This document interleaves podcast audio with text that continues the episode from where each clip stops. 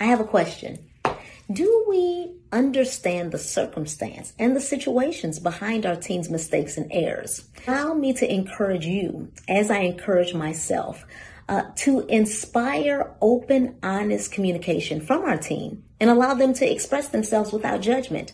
Uh, and after they do that, let's ask our open ended questions so we can take a deeper dive into what has happened while we're seeking context. Seeking context allows us to understand the underlying factors that contributed to our teen's behavior.